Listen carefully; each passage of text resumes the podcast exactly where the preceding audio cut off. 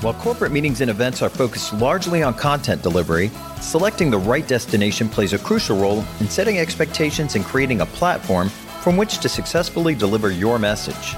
That's why we've created a quick list of tips to help you narrow down your selection. Join us for this spotlight episode of Destination Everywhere Tips when choosing your next destination.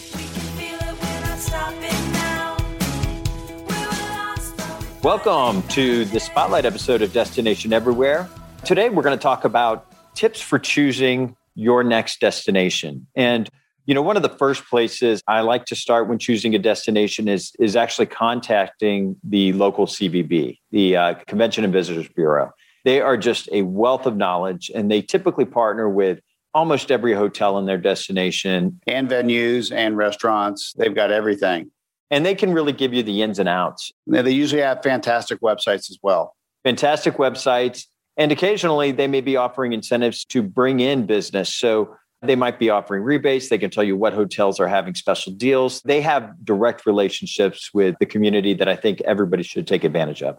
Yeah, and we think it's really important for you to create kind of a list of your top things that you want out of a destination, which definitely helps us pare it down. It could be the weather, it could be the nightlife, it could be a number of things. And then search cities for those key phrases and see what comes up. And you, a lot of times it can be second tier cities, not necessarily the majors. And that's a good thing. You can try really unique things. For example, you could put in boutique hotel on the beach and see what comes up. Or you could even do airport hotel if it's something you got to get in and out of quickly resorts some places they don't want the word resort anywhere mentioned because it's more of a professional thing so they may want luxury they may want modest. So yeah use those keyword searches to really kind of narrow down once you get a city that you've selected. Absolutely. And then also plan for the weather. Consider the time of year based on the destination itself. So if you're going to be headed to florida in the summertime, you know it's going to be a little hot and sticky, but if you head out to San Diego in June, it's going to be gorgeous. So just make sure you're really focused on the weather because that will really determine a lot of the things that you can do. This episode is brought to you by AMI. Need help discovering that next destination for your group or meeting?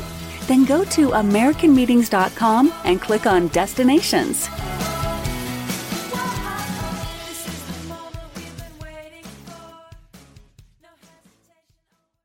I always do a Google map search of the hotel and then look at the neighborhood around it or see what's close to it and then kind of open up your search into offsite activities.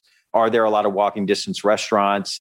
Are there walking or jogging paths? Is there biking or hiking, skiing, things like that? And just be able to say how far it is to get to each of these activities if you're if you're looking for something. Yeah, I agree. You can really research the neighborhoods for priorities such as safety, nightlife, and location to other activities. If you have a question, contact the hotel concierge also because your concierge at a hotel is going to be your best friend other than your salesperson or a conference service person. But a hotel concierge is a wealth of knowledge. And I even call hotel concierges uh, for cities, even if I'm not staying in that hotel sometimes, just to get a better feel for restaurants and, and venues. Yeah, that's a great tip.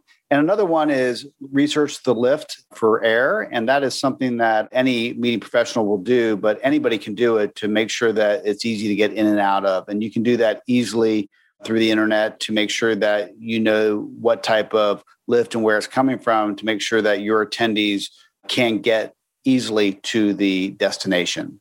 And I would say always, always, always read the reviews of a hotel or a venue. That'll give you great insight and see if the hotel or venue responds to those reviews, which many, many of them do on these threads. But I always take that into account. Great. So thanks everyone for joining us on this spotlight episode of tips when choosing your next destination. Be sure to subscribe, rate, and review the show on your preferred podcast app. We really appreciate that. It helps a lot and visit us at destination-everywhere.com and connect with us on Facebook and Instagram at Destination Everywhere Podcast. Thanks so much, everybody. Safe travels, and we'll see you soon.